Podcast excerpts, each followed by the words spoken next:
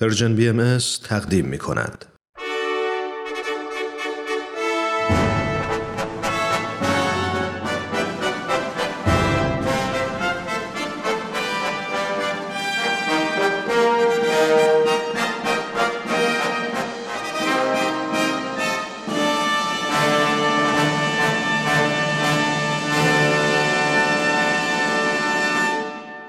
پیک یزدان دین در مسیر تاریخ.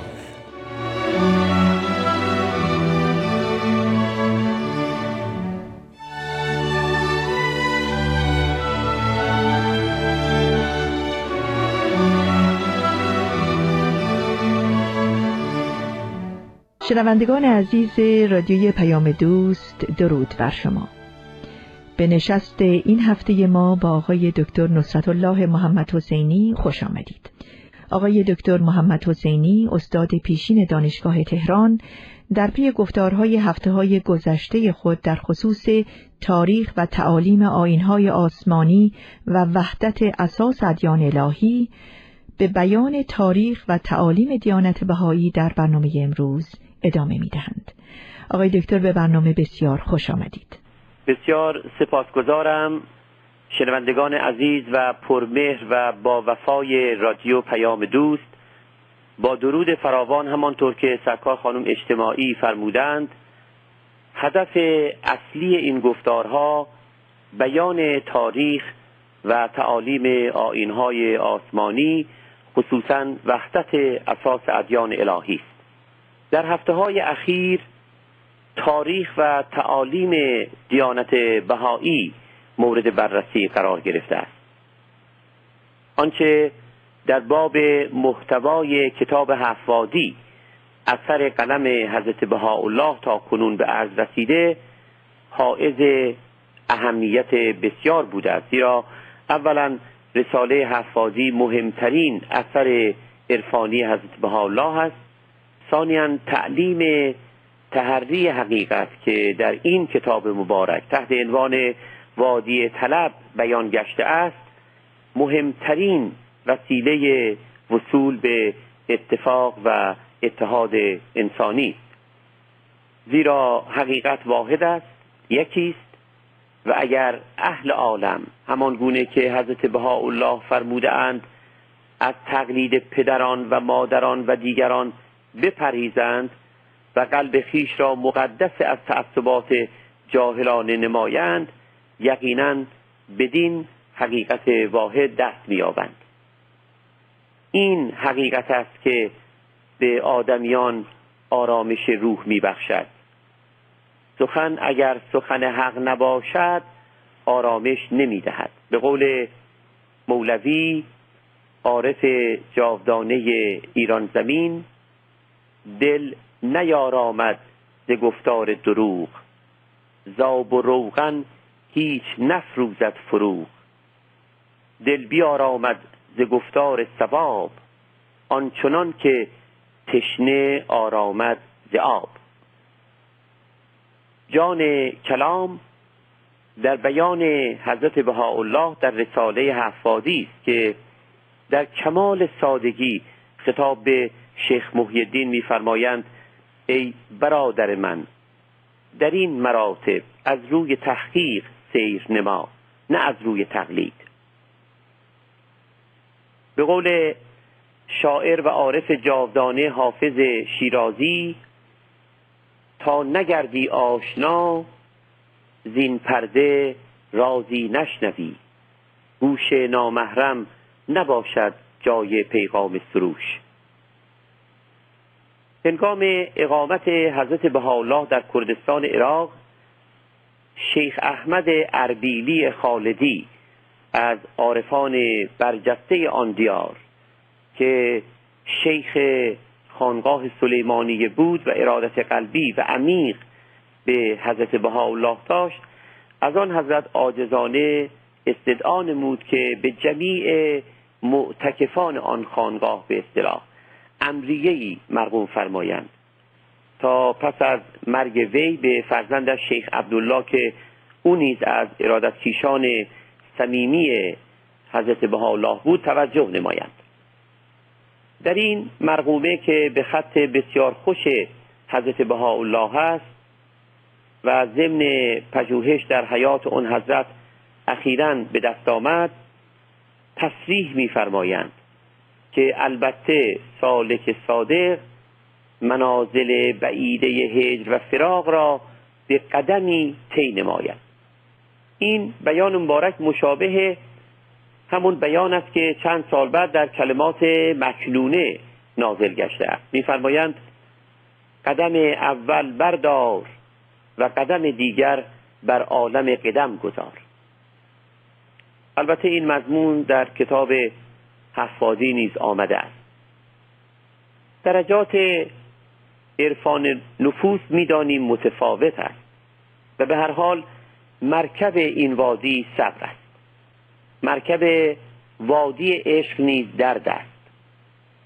سالک عاشق برای خدمت به معشوق که به هر حال در منظر امر بهایی از لحاظ اجتماعی خدمت به عالم انسانی است مسائب و مشکلات بسیار در راه دارد لذا باید جوهر استقامت باشد. به فرموده حضرت الله در لوح زین استقامت شرط راه است و دلیل تقرب بارگاه. همین درد و بلا و دشواری های راه عشق است که آدمی را پخته می نماید ریشه خودپسندی را در وجود او می سوزاند فرمود مولوی حاصل عمرم سه سخن بیش نیست. خام بودم پخته شدم سوختم. همین رفتار عاشقانه در خدمت به خلق خدای یگانه است که موجب رفتگاری آدمی است. تا این تلاش ها نباشد نفس مقدس نمی گردد و جامعه انسانی تطهیر نمی شود. فرمود مولوی تا نگردد ابر کی خندد چمن؟ تا نگرید طفل کی نوشد لبن؟ مراد از تقدیس نفس انزوا و اجتناب از نفوس نیست. حضرت الله در رساله حفادی و سپس در صدها اثر مبارک از جمله کتاب اقدس امر سریح و قطعی صادر میفرمایند که بهاییان با کل اهل عالم از هر نژاد رنگ مذهب قومیت و ملیت در نهایت عشق و صمیمیت معاشرت نمایند. میفرمایند از انزوا قصد فضا نمایند. در میان خلق باشند. ولی آلوده به مظاهر فریبای جهان خاص نشوند. به قول حافظ شیرازی آشنایان ره عشق در این بحر عمیق غرقه گشتند و نگشتند به آب آلوده. باری مرادمان از همه این تفصیلات این بود که حضرت بهاءالله در نخستین آثار مبارکشان که در بغداد نازل گردیده است نفوس را قویا و اکیدا به تحقیق نصیحت و به عشق به بشریت وصیت میفرمایند نصیحت و وصیتی که در همه آثار مبارکشان تکرار شده و سرانجام در کتاب مخصوص وصیت حضرتشان کتاب و عهدی یعنی کتاب عهد من که آخرین اثر آن حضرت است تصریح و تأکید گشته است. این است عین بیان مبارک. مقصود این مظلوم از حمل شدائد و بلایا به انزال آیات به اظهار بینات اخماد نار زقینه و بغضا بوده که شاید آفاق افعده اهل عالم به نور اتفاق منور گردد و به آسایش حقیقی فائز مفاد این بیان مبارک که حدود 110 سال پیشتر شهر عکا محل تبعید آن حضرت نازل گردیده این است که مقصودشان از تحمل همه سختی ها و بلاها و ارائه آیات و دلائل محکم متین خاموش کردن آتش بغض و کین بوده تا شاید دلهای اهل عالم به نور اتفاق منور گردد و به آسایش حقیقی فائز در همین کتاب وصیت میفرمایند ای اهل عالم شما را وصیت می نمایم به آنچه سبب ارتفاع مقامات شماست. میفرمایند مقام انسان بزرگ است. و نیز در خصوص مقام انسان میفرمایند مقامش اعلی المقام و آثارش مربی امکان. این بیانات را در خصوص اتحاد و اتفاق و عظمت مقام انسان در زمانی فرمودند که بسیاری از اندیشمندان اصر فریاد می‌زدند خدا مرده است. و اصرار می نمودند که بشریت باور نماید که انسان حیوان محض است.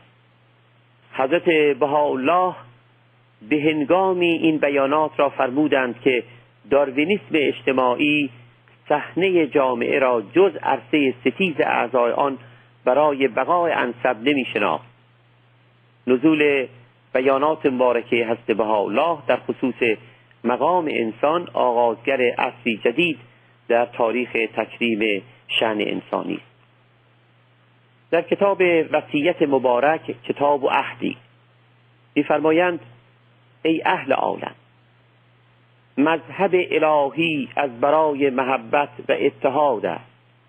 او را سبب اداوت به اختلاف منمایید.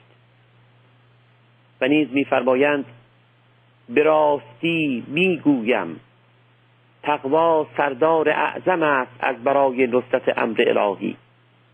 و جنودی که لایق این سردار است اخلاق و اعمال طیبه طاهره مرزیه بوده و هست. بگو ای عباد اسباب نظم را سبب پریشانی منمایید و علت اتحاد را علت اختلاف مسازید. باری به استناد بیان حضرت بهاءالله در رساله هفتادی سالک پس از عبور از وادی عشق به رتبه معرفت می‌رسد. چشم بصیرتش باز می شود و در راز و نیاز با محبوب آنچنان محو در محبوب می شود که حتی محبت را میان خیشتن و محبوب هجاب می بیند به عبارت دیگر محبت را محو خیش در محبوب می شناسد تا تنها محبوب ماند. در این رتبه چراغهای سیر و سلوک خاموش می شود زیرا سالک به مقصد خیش از طلب و عشق رسیده است و آن معرفت محبوب حقیقی است. پس از وادی معرفت سالک به مقام توحید واصل می شود با گوش الهی می شنود و با چشم ربانی اسرار صنع سمدانی مشاهده می نماید و به خلوتخانه دوست قدم می گذارد. در مقام توحید است که سالک عارف به توحید ذات حق و مظهر الهی می شود به وحدت اساس ادیان الهی پی می‌برد وحدت عالم انسانی را مسلم می شمارد سالک در این رتبه هرگز اسیر رنگ ها نمی شود و به سر وحدت در عین کسرت دست مییابد. سفر روحانی سالک او را پس از وادی توحید به رتبه استغنا میکشاند. در این مقام چون سالک از وادی معرفت گذشته یعنی محبوب حقیقی خیش را شناخته و به رتبه توحید واصل شده یعنی به وحدانیت و فردانیت حق و نیز مظهر الهی در هر دور پیورده قویتی جدید یافته و از غیر حق مستغنی گشته است. این استغنا زاده استغناء مطلق حق سالک در این رتبه به عظمت مقام حق و وسعت جهان آفرینش پی می‌برد و غرق در حیرت می شود به فرموده هست به الله ورود به وادی حیرت سالک را منقلب می نماید ولیکن به فرموده مبارک این تحول و تغییر به جهت سالک بسیار محبوب و مرغوب است. و در هر آن عالم بدیعی و خلق جدیدی مشاهده کند. در این وادی سالک در دریای عظمت حق و وجود قوطه می‌خورد و هر آن بر حیرتش می به فرموده هست به الله امواج دریای حیرت سالک را به این سوی و آن سوی میکشاند و گاه سرسر حیرت باد بسیار شدید حیرت درخت های تفکرات سالک را از پای می افکند و نفوس را از نفس خیش به اصطلاح می اندازد ولیکن این همه خطرات سالک را مفید فائدت است. زیرا در هر خلقی تفکر می کند های بالغه در آن مشاهده می نماید و علوم بدیعه می آموزد در این مقام اگر سالک را غرور اخذ نماید و به مظاهر فریبای جهان خاک دل بندد. سرمایه عمر گرانمایه را که در طریق معرفت مصروف نبوده از دست می‌دهد و به وادی نابودی می رود ولیکن اگر اهل بساط اونس شود و به عالم قدس درآید به مدد فیض الهی به فرموده حضرت بهاءالله به وادی فقر حقیقی و فنای اصلی وارد شود و این رتبه مقام فنای از نفس و بقای بالله است. این وادی وادی هفتم است و سرانجام سفر روحانی سالک. به فرموده مبارک سالک چون از قصر جان گذشته به بحر جانان واصل شده است. این رتبه منتها رتبه عارفان و منتها وطن عاشقان است. در این رتبه است که حق در قلب سالک منزل می کند زیرا قلب سالک از همه آلودگی ها مقدس گشته است. فعادو که منزلی قدسه لنزولی این بیان الهی در کلمات مکنونه نازل گشته است. حق میفرماید ای سالک قلب خیش را پاک نما تا من در آن درآیم. آقای دکتر محمد حسینی وقت ما در اینجا متاسفانه به پایان می‌رسه. بسیار ممنون و سپاسگزار هستیم که ما رو در این سیر و سلوک از هفت وادی طلب، عشق، معرفت، توحید، استقنا، حیرت، فقر حقیقی یا مقام فنای از نفس و بقای بالله عبور دادید. با امید اینکه شنیدن کلمات الهی قلوب همه ما رو از آلودگی ها و تعصبات پاک و مقدس بکنه مجددا ممنون و سپاسگزار هستیم آقای دکتر محمد بندم از سرکار و همه شنوندگان عزیز و پرمهر و با وفای رادیو پیام دوست سپاسگزارم. شنوندگان عزیز تا هفته آینده خدا نگهدار.